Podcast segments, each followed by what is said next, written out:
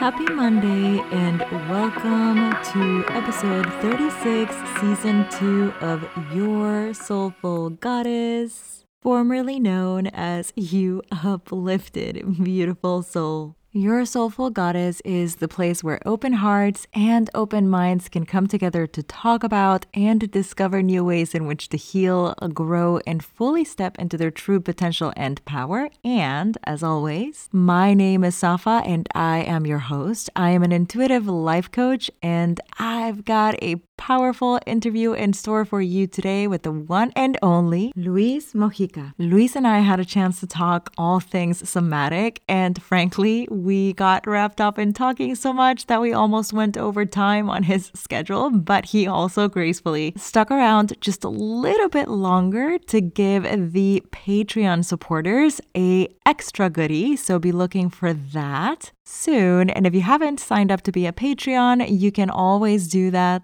by going to patreon.com forward slash your soulful goddess. All right, then, a little bit about my guest. Luis Mojica is a somatic therapist, musician, holistic nutritionist, and herbalist. He teaches people how to release stress, illness, and trauma by listening to their bodies. His unique form of healing comes from his own unique experience in suffering. His journey of pain, trauma, and illness led him to this work and saved his life. Now he has the honor and privilege of teaching it to anyone who needs it. Luis has several courses that you can join him on on his website, which is holisticlifenavigation.com. So definitely check those out. And here is the one and only Luis Mojica. Well, Luis, it is such a joy to have you joining the show today. Thank you for having me, Sapha. Luis, I'm so, so excited to get into all of the topics. Somatic healing is something that has been very much a part of my life in one way or another from the day that I first rolled out my yoga mat. But Mm. before we get very deep into that, could you please share a little bit about your wonderful story with the listeners and just give them an idea of what you do? Yes. So when you say my story, like my life story or my Yeah. professional story? You could do a mix of both. I mean, I've listened to your podcast, so I'm a little bit more familiar with that side of it, and I love it. Uh, whatever good. you think is most, you know, better suited, I guess, to the Yeah. conversation. Yeah. Um, I'll do the short version, and then if if we want to get into more, we definitely can. Perfect. So, um, you know, my somatic journey really really started at birth. Um, I was born with a hormonal condition, and what that meant was my body would create excess female hormones until probably age 14 or 15. So I spent the first 14 years of my life hormonally like a woman. Um, I grew breasts, I grew hips. I was super sensitive. I couldn't uh, create muscle mass. Um, I was very emotional, very introverted. Um, but ex- exterior, my body was male. And so, you know, of course, besides my my breasts and my hips. So I was born into this androgynous body. And this was in the 80s. This was way before any kind of um, androgyny or intersex awareness or Mhm. transgender or anything was really like globally or i should say nationally acceptable or even spoken about so there wasn't really a compass for it and i grew up in a town that um you know is in the south and very um very we'll just say we'll say afraid of the unknown you know Mhm. people very afraid of what they don't understand. And so it was a very difficult childhood. Um, I had an amazing mother that really got me through it, and an amazing um, cousin who was just like my sister. So I really leaned on those two to um, create some safety and give me a lot of support. Um, but besides that, it was it was pretty brutal. Um, I was constantly, you know, brutally bullied. Um, I experienced sexual assault. I experienced um, just absolute hatred because of how my body was Mhm. and the sensitivity from which I moved from, you know, uh, partially because of the hormones, but also just because of who I am. Um, and so I didn't really know where to fit in. And what I did was, I, I know this now looking back, I just started to disembody at a really early age, just slowly pull myself away from my body so I didn't have to really feel my body because my body had become such a source of of pain and fear. Um, you know, it was by the age 12 I was you know molested, sexually assaulted, bullied. I I had this um physical experience of my body is in a safe place. So all I Mm. did was hide it. I wore layers and layers of clothing. I would bind my breasts. I would um, essentially mute myself as much as possible.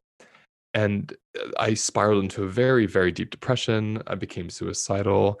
Um, I used food to help myself feel safe. So I started overeating. I had high cholesterol. I gained 60 pounds, uh, debilitating asthma. I started getting really sick.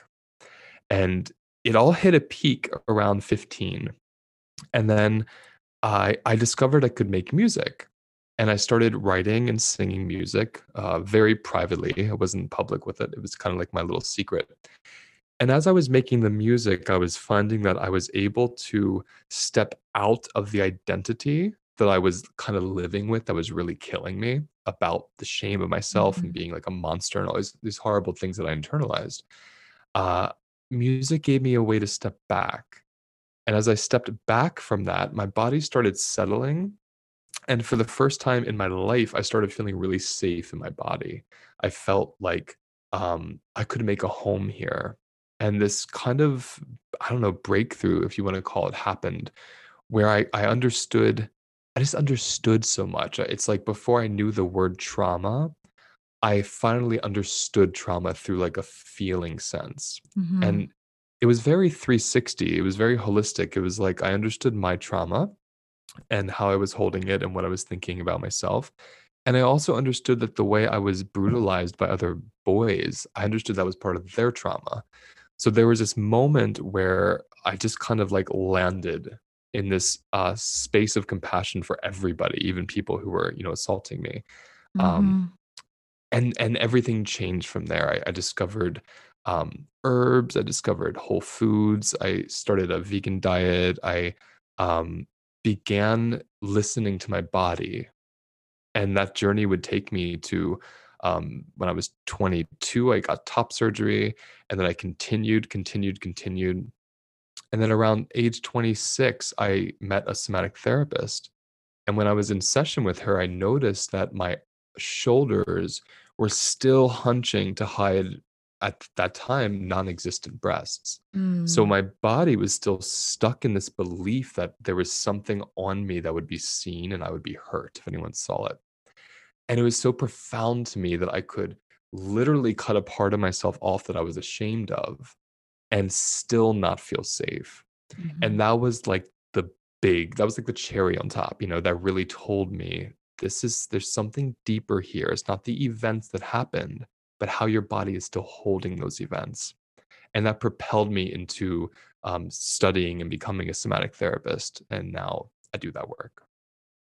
Wow, there is so much that I wanna dive into little by little about that, but first, I just want to acknowledge you and thank you for sharing that, and it's Mm, such an important tool as a healer. So I appreciate that very much because from that space of learning that can be very often seen as maybe breaking or just what is it that they say that the space where uh, the light enters you, right? mhm, So mhm, it's just so important. So I appreciate that. One of the things that you just said that really struck me was this sort of shock or this really vivid realization that just because you had caught off this part of you that you were so, you know, that you had that feeling of insecurity about and that you felt so unsafe about, just because that was gone didn't mean that the trauma or the information or the mhm, vibration or the frequency of that was gone from you. And the reason why that strikes me is because in the process of healing, I think a lot of times we get very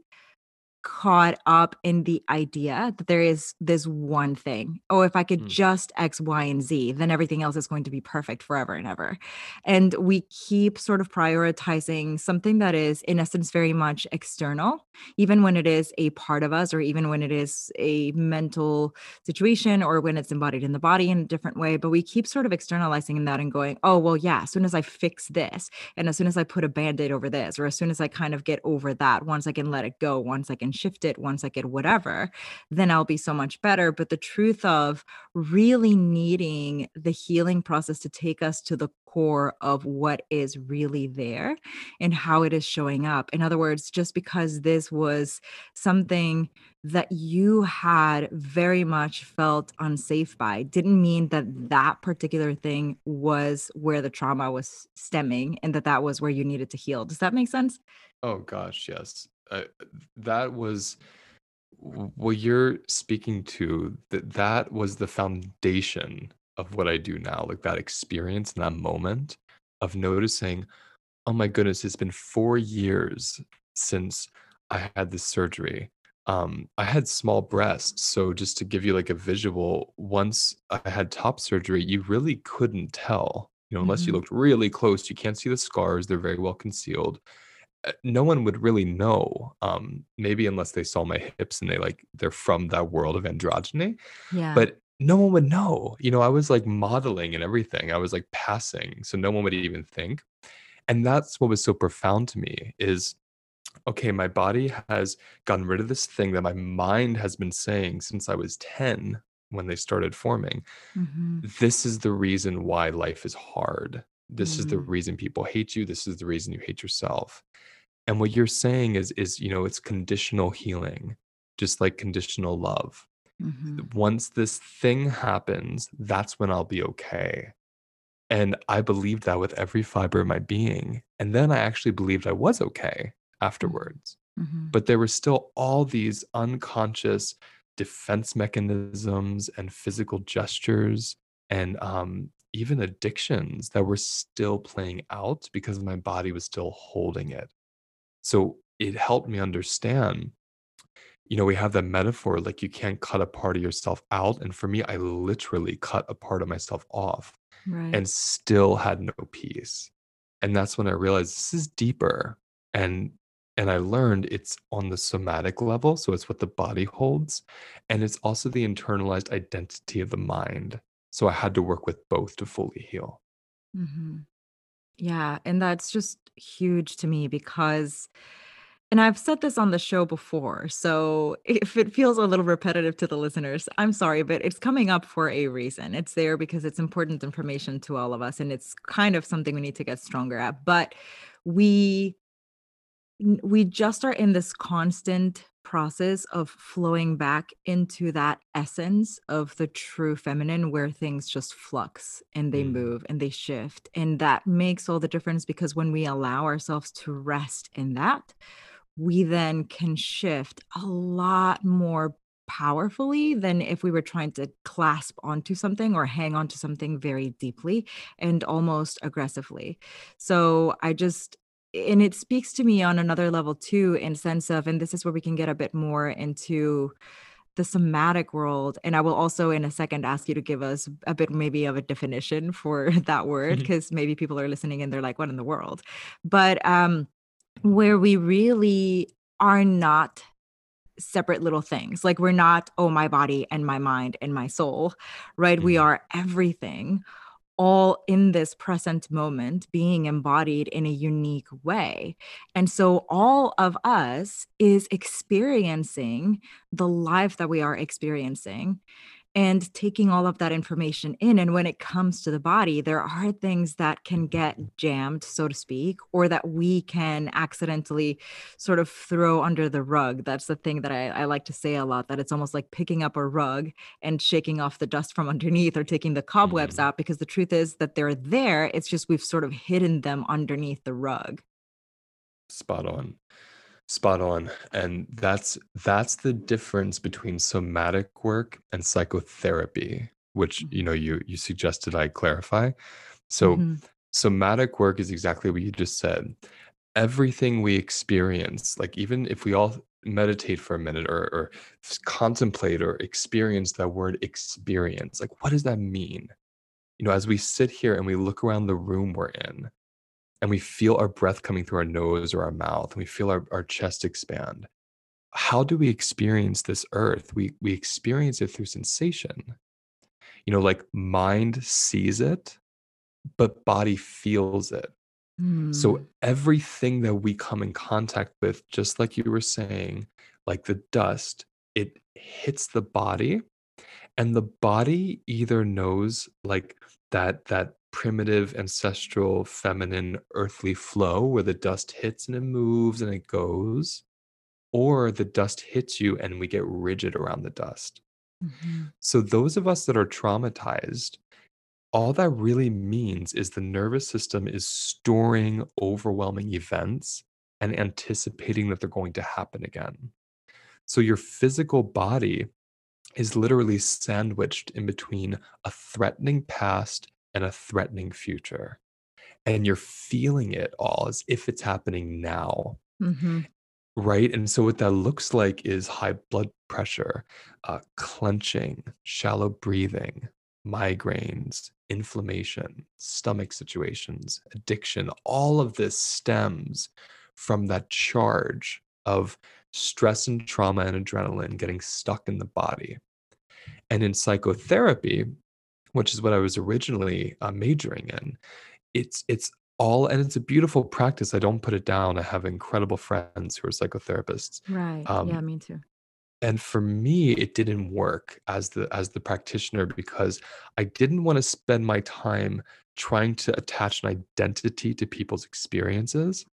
I was much more interested in helping them feel how they were holding the experience and without identity, letting it move through them. And so when it comes to trauma, trauma doesn't leave through more identity. It actually leaves by losing identity, which means coming back to the body. Does that make sense? Oh yeah, absolutely. And I'm like furiously making notes because I have so many so many little things that I want to touch on, but the first is I mean just wow, and that again is something that I do share not just on the podcast but with my clients one on one a lot is that just because you are feeling or experiencing whether it's a thought, an emotion, a heightened moment, contrast, however you want to name it or call it or ex- experience it as you said Mhm. doesn't mean that you are that. Mm, that's right. And just the awareness of that can change so much. It really does. It it makes everything so much easier. And I don't mean that in a way that oh it's not going to be difficult. I just mean that and it just flows very naturally.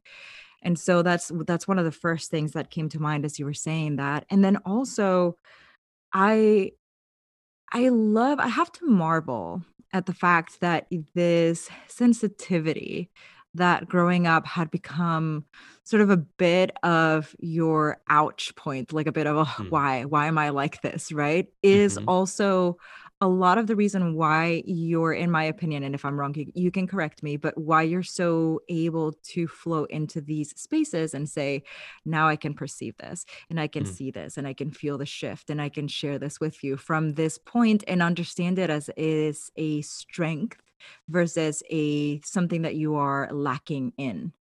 mhm. 100%. And, you know, if I could respond to that first point you made, Yeah, absolutely. it was it was important and and profound because that's that's how I feel the difference is between somatic therapy and psychotherapy is this event that occurred is not who you are. Mhm. And when I when I so I had blocked out all of my sexual assault and the bullying and and the molestation and all these things that were really horrible. I just completely forgot they happened. Mhm. And when I was like 24, they all came flooding back. Um, I was actually getting a dental surgery, and the physical pain in my body brought me back to a memory.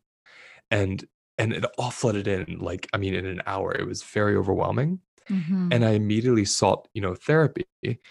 And I spent 2 years before finding that somatic therapist from going from psychotherapist to psychotherapist because the identity of being, um, a sexual assault survivor was so limiting for me. Um, Yeah. And I don't take that from anyone who finds power in it. Cause the first time I heard it, I was like, yes, finally, like someone gets it, you know? There Mhm. was this validation. And I suddenly belonged to this uh, tribe of people who had experienced it too. So it felt very, it felt, if I felt very seen. Mhm. Yeah. However, my body was so attached to that that it was still experiencing in the body those assaults and the aftermath. And the moment I did the somatic work and I was able to let go of the the identity based on the event, I was able to let go of the physical event in my body. Yeah. And so I just wanted to share that personally. Is I, I experienced exactly what you were talking about. That's it's so powerful. And I mean, personally, from a much smaller point of view, have experienced something very similar on the yoga mat, you know, where Mm, literally in pigeon, all of a sudden there was like an uncontrollable, like just ugly cry coming out. yes. Yes. so, Yes. and that's what really, really caught my attention is that I knew there was like an inner knowing, like Mhm, a true point of connection from self into the body that wasn't completely disembodied. And this was the other thing I was going to ask you a little bit about because you used that word at the beginning of the show in mhm, terms of how you were existing and moving in this world because of the trauma and the traumatizing that went on. mhm, So, and I think a lot of us do go to that place, we desensitize, we disembody, and we separate as a way of protecting ourselves. I think it's a very deeply ingrained defense mechanism. mhm, But I guess my curiosity there is two twofold really would be one were you aware of that disembodiment as it was showing up for you? Because i know that personally i was not.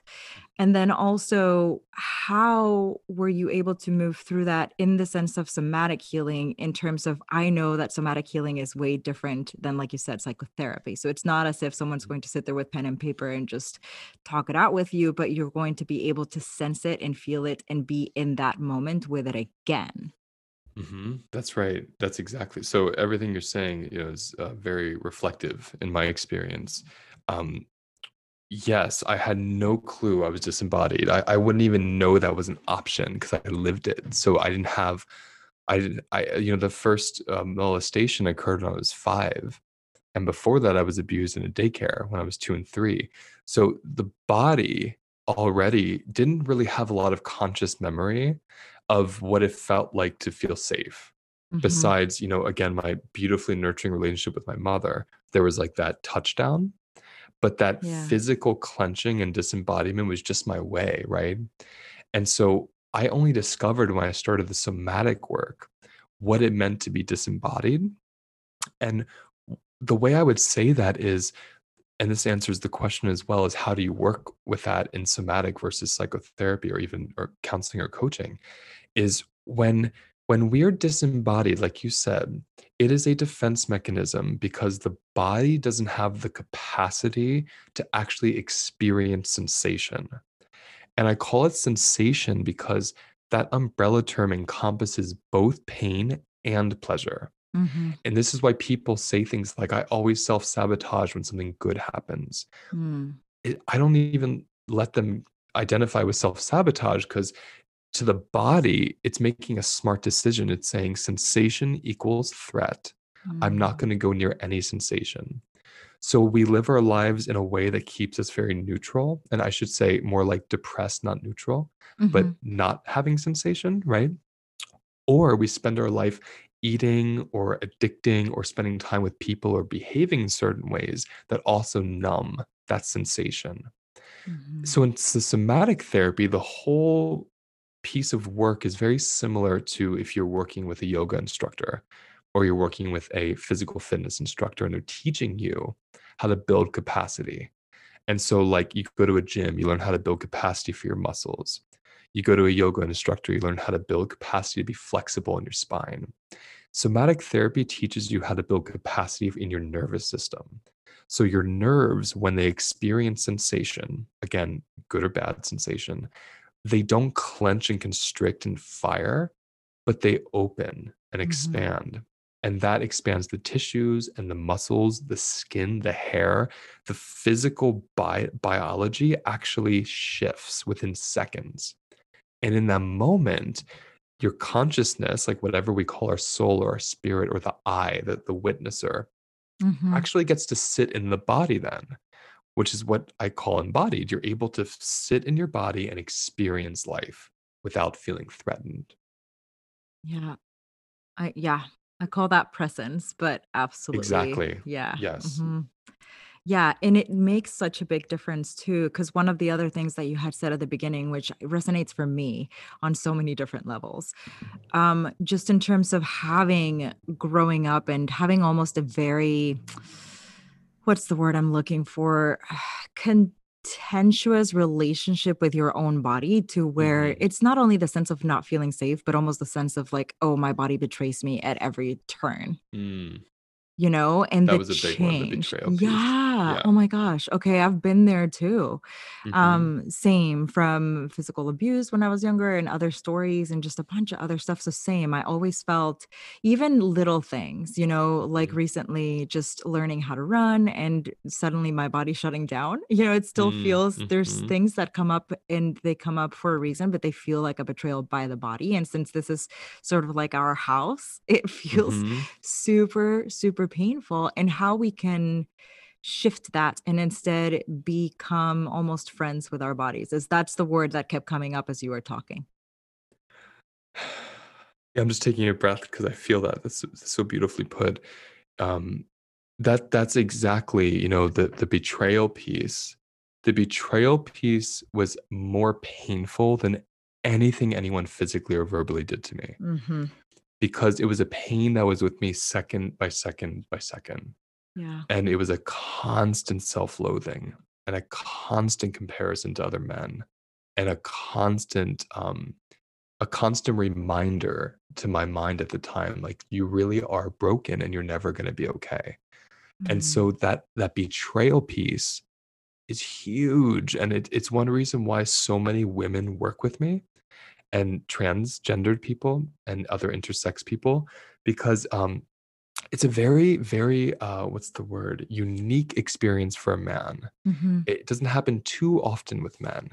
Um, not that men don't like their bo- have problems with their bodies; they definitely do. But that piece of like something's happening and I have no control over it. Yeah. It's something women are initiated in, like on a monthly cycle. There's this like you have to surrender to what's happening to your body, Mhm. And so I I thank that early piece of surrender to where I, I had to surrender to it, but I hated it, right? And then Mm. when I went into the somatic work, I was able to invoke what was already still there, that resistance to what my body was, and learn how to feel it and be in it and experience it and have that surrender. And from there came that self trust and that friendship with my body. And that's when I started publicly speaking about what I went through, which I had never intended to do. You know, to me, the surgery was like what you said, I swept it under the rug, gone. Mhm. Yeah. But to show my body that I loved it and I wasn't going to be conditional, I didn't just want to appear like I was this like, you know, cis man that had everything down. I wanted to tell people how did how I got here so my body could be heard and still feel safe. Mhm. Mhm. I'm also taking some time to process that. Yeah, it's Mm. it's powerful stuff because you're right. And to me, you know, I I don't like the idea of necessarily saying male and female are separate or they're kind of like against each other even in terms of well a lot of times when i talk about the divine feminine i it depends on who i'm talking to but i can feel a bit of resistance in terms of oh but that is exclusionary because it's binary Mhm. and i'm like well wait a second that is just the nature of things i'm not saying one's better than the other they're just Mhm. existing you know Yep. so i think it's funny that you say that because in that sense and this is one of the first things that was asked of me when i started my own practice and when i started working with women specifically was Mhm. i'll never forget one of my uh, my brothers whom i adore was like, "Well, wait a second. Why are you working only with women? Aren't you narrowing yourself too much? Why don't you open it up for men?" And I was like, "Well, well, okay. Well, that's because I'm coming from a place of understanding that for us, those mother wounds and those Mm. ancestral wounds and those divine feminine wounds are a lot more easily reachable, kind of like you were saying. It's not as if they're not there in men, they are. Mhm. Yep. But even if I just identified or if I transitioned, I'm going to have a bit of a closer relation to it just by virtue Mhm. of being deeper, more deeply connected into that energy, if that makes any Mhm. sense. It makes perfect sense, and I can I can attest to that just from my biological experience. Because, um, like you said, the divine feminine or the divine masculine, those are just ways to speak about how energy moves, essentially, like ways of Yeah. being. They're not hmm gender based. They're just like ways something moves, right? hmm And biologically speaking, in the body, so sex, not gender, you know, when you have um, the chemistry of of a male or the chemistry of a female biologically, there is a different movement that that expresses through that physical form because of those hormones. hmm And I see this with my transgender friends and clients that when they start taking the opposite hormone, things shift emotionally, physically, mentally, spiritually. So the hormones are these incredible catalysts, you know, for our spirits. And when I was deep in the estrogen production, when I made more estrogen, I was so internal and deep and couldn't escape from my feelings or emotions. hmm And then when my testosterone started flooding in when I was 15 or 16, then I started like getting away from that. And so I find that it is harder hormonally speaking when I work with men for them to let themselves go into that internal kind of gooey place. Once they get there, they're awesome. hmm But it's like getting there is a little more challenging than it is for women, biological, uh, again, biological women. Yeah, which I think is actually really kind of beautiful when you think about it because it does honor those spaces and it gives chance Mm, for it, it gives chance for understanding, growth, and also fluidity between the spaces. You know, like if I mhm, lean more to one side, I can also learn how to lean into my masculine, divine masculine strength in this way and honor it mhm, that way. And so the more that we learn about these energies, the more deeply we can honor and become devoted to ourselves as well. mhm. Yeah. Yeah, I love that. Luis, I also have in the past heard you make a distinction between sort of trauma and traumatized slash traumatizing.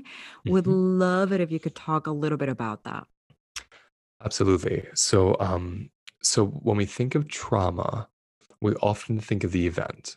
So let's just make it a simple one so no one gets triggered. Like, say someone knocks on the door really loud. Like you're reading a book and you're resting, and someone knocks on the door Mhm, and your body jumps. So when your body jumps, that's your body having a threat response. Trauma is your body's response to an event that seems threatening or an event that's overwhelming or an mhm, event with so much stress too quick too too much too quick is the way a lot of the, uh, somatic therapists say it that just overwhelms the nervous system.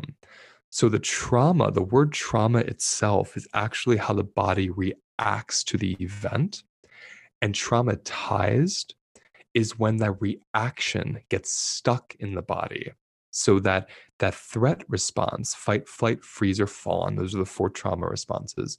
One or two or three or all of them get turned on and we just kind of exist and or develop in that state. That's when you're traumatized does that make mhm. sense Yeah, it does. And I think it's uh, to me it's actually an important distinction because it almost circles back to what we what we were saying earlier about not being the thing, you know, not Mm, making that your identity and it gives you a, a moment to pause and breathe and realize also that just because this has presented itself, it doesn't necessarily mean that you have to store it in your body mm, forever.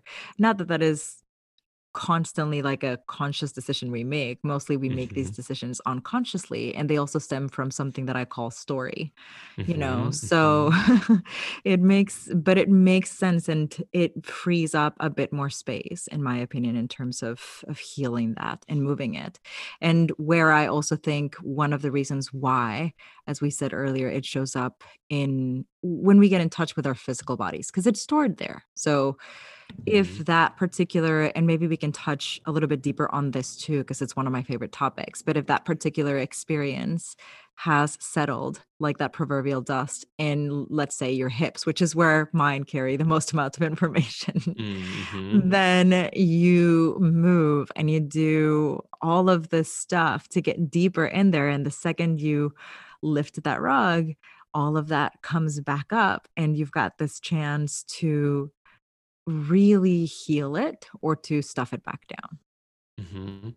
And when you say, you know, when you say really heal it, what that means to me is do you have the capacity to let it do what it wants because Mm. when when we have these um unconscious defense mechanisms against the charge so when you said the information stored in your hips i call that the charge so Mhm. if anyone's listening and you notice your body like where do you tend to carry tension?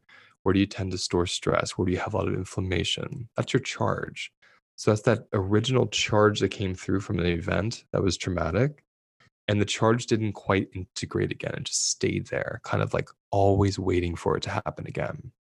So when you when you're doing yoga or when you're in somatic therapy or you're getting a massage when you're in a situation where you're being invited to experience your body Mhm. what that means is you start to experience the parts that you're usually dissociated from and where we carry the most charge long term is the part of the body we tend to not embody. So we might feel our chest, we might feel our feet, our arms, but we don't feel our hips, or we don't feel our throat, or we don't feel our jaw or our stomach. Mhm. And those little isolated places that we don't feel, whether it's avoidance or numb, it just tells us how much charge is there and how little capacity we have for it. So when we actually are invited into it, the body will quite naturally, on its own accord, start activating that charge and we'll feel a rush. And it feels like the beginning of a panic attack. And what most of us do when we start to feel a panic attack is we reach for something to soothe us or Mhm. we distract from it. It's a natural body response. No one's doing anything wrong. When you're in the somatic work, you're doing a very counterintuitive thing, which is I'm going to sit still and watch the panic and see what it does if I don't stop it. And when you have the capacity and you're building the capacity, you're building it via that charge moving and how much can I tolerate? And when it gets too much, you embody, let's say, your feet, right? So you, Mhm. you find a part in your body that feels safe and you let yourself feel that and it brings it down a little, creates some space. Then you go back to it. And you're essentially pendulating in your own body from places that feel safe to places that feel threatened until that threat finally moves. And the beauty is it moves all by itself and then it metabolizes. And then you just feel like, you know, you lost 400 pounds from your hips. It's Mhm. it's amazing. And what that really is, is you're somatically experiencing the present moment. Your body's no longer living in past or future. Beautiful. And that immediately frees you up from all of that extra strain and really truly what I see as a way of disempowering ourselves or lying to ourselves. I had a somatic healer once in Mexico. This was super random, Mhm, but um, he was doing massages for my students. I was leading a yoga retreat in this space at that time, and he uh, he started working on me and literally touched just one point on my calf mhm, where it was exactly like or very similar, I shouldn't say exactly, but it was similar to that space of me going into pigeon pose and crying. Because I mean, I mm, lost it, but I mean, I lost mhm, it good. mhm, And he I remember it very clearly him saying to me, "You've gotta stop lying to yourself." And so, I mean, just the fact that that, you know, the idea of even keeping things from ourselves that we know, but we are sort of dodging or avoiding or not wanting to go deeper into are going to show up in the body and what that can do once we allow. And I think that's been that's been the word of the year, Luis. Like I keep coming up with it. It's just mhm, allow and really lean into it can transform everything. mm. You're absolutely right. And allow is a word that triggers people sometimes because they think like, why would I want to allow something horrible? And it's like when you're allowing, the, the physiology of allowing means you're open, so it moves through you. If you're Mhm. resisting, you're closed, so it gets stuck to you. So what we call resistance is actually just uh, squeezing tight to something that that's that's un, un, not good for us or makes us unwell, right? Or Mhm. or powerfully threatening or stressful. But allowing means it literally moves right through your body, and we experience that the more um, capacity and the more embodied we are. Mhm. Agreed. And it can feel, I think, more terrifying in a way, or it could feel really Mm, intimidating because it means that we don't have the ever illusory but never really existing control, right? That mm. idea that we have. Yeah, have. You're right. You know, it's interesting because embodiment actually creates a really deep sense of vulnerability. Um, it doesn't mean we get like stronger and more rigid. Rigidity is a response to being disembodied because it's a way hmm to protect yourself from sensation. But yeah, there's this vulnerability of being that open. Um, but it's a it's a very rooted vulnerability. It's not one that takes over your body um, hmm like like an empath might have, where they get so overwhelmed and depressed from a sensation. Oh, yeah, It's a been there. rooted one. yeah. Yeah. Oh, goodness. I love it so much. Um, I've got a couple of more points to really share space with you here. And then I also have a couple of really interesting topics to bring up for our little extra segment that if the listeners want to catch up with and listen to, they can go onto the Patreon and they will find the episode there. But so one of them is going to be really what you think the biggest misconception about the work is that you would love to clear the air about. Oh gosh, good question. I'm trying to think what that would be. Hmm. It might be that it's meditation based and it's not. Um, Mm, meditation is is a beautiful practice of clearing the mind and not attaching to thoughts, whereas somatic work is all about sensation and attaching to the sensation so it can move all the way through so we don't avoid it. So it's a very different world from meditation. mhm. Do you know what that's interesting? Would you say it's, and I know it, they're not the same, but I'm saying, would it be more akin to shadow work in that sense? Absolutely. Because with shadow work, you're working with the unconscious, right? hmm And somatic work, you're sensationally working with the unconscious. So the unconscious comes through via sensation versus writing or, you know, meditation or uh, journeying rather. hmm Yeah, Yeah. I love Yeah. that. Beautiful. And then the last two items for this part of the show are going to be twofold, right? So, first, obviously, where the listeners can find you and connect with you and follow you and support you. That's my favorite one. And then I always ask of all of my guests what you think would be the best way for all of us to become uplifted. Hmm. Well, the way the way you can support me or find my work is at holisticlifenavigation.com. And that same name is on Instagram and Facebook. Um, and I'm doing three courses this year that are, anyone can take anywhere from home. They're live, and it's all about this work. It's like a deep dive. They're six weeks long. Um, you know what? You the best way to get uplifted, in my experience, is to really be able to witness yourself and let the answers come from yourself. Because anything we attach to outside of us, um, is two things. It's a form of disembodiment because we're leaving us to find another piece of safety. hmm And when that piece of safety shifts or changes or leaves or dies, then we're back to a panic and dependency. So it's about a real like self nurturing. And from that, the ability to connect and feel what you called uplifted um, just kind of flows through so naturally. Wow. Yep, I've got goosebumps. that was Mm. really good. Ah, Luis, well, thank you so much for sharing your time with me. And I hope to have you back on the show sometime soon. it was really lovely talking with you. Thank you. Welcome back, beautiful listeners. I really hope that you enjoyed that interview and that it created space within your heart and mind to really listen to your body lean into presence and get curious about all of the stuff that can get stuck as information in the body because it's so important. And if you really enjoyed the interview and want to continue listening to Luis, remember that there is a special episode available to you as a Patreon supporter, which you can always access by going to patreon.com forward slash your soulful goddess. And thank you for joining me every week. I find such a sense of joy and grace in being able to do this show and connect to so many of you. So, thank you for joining. It's such a pleasure. I am also happy to share that the Instagram for Your Soulful Goddess is ready. So, if you want to connect with me there, you can do so at Your Soulful Goddess.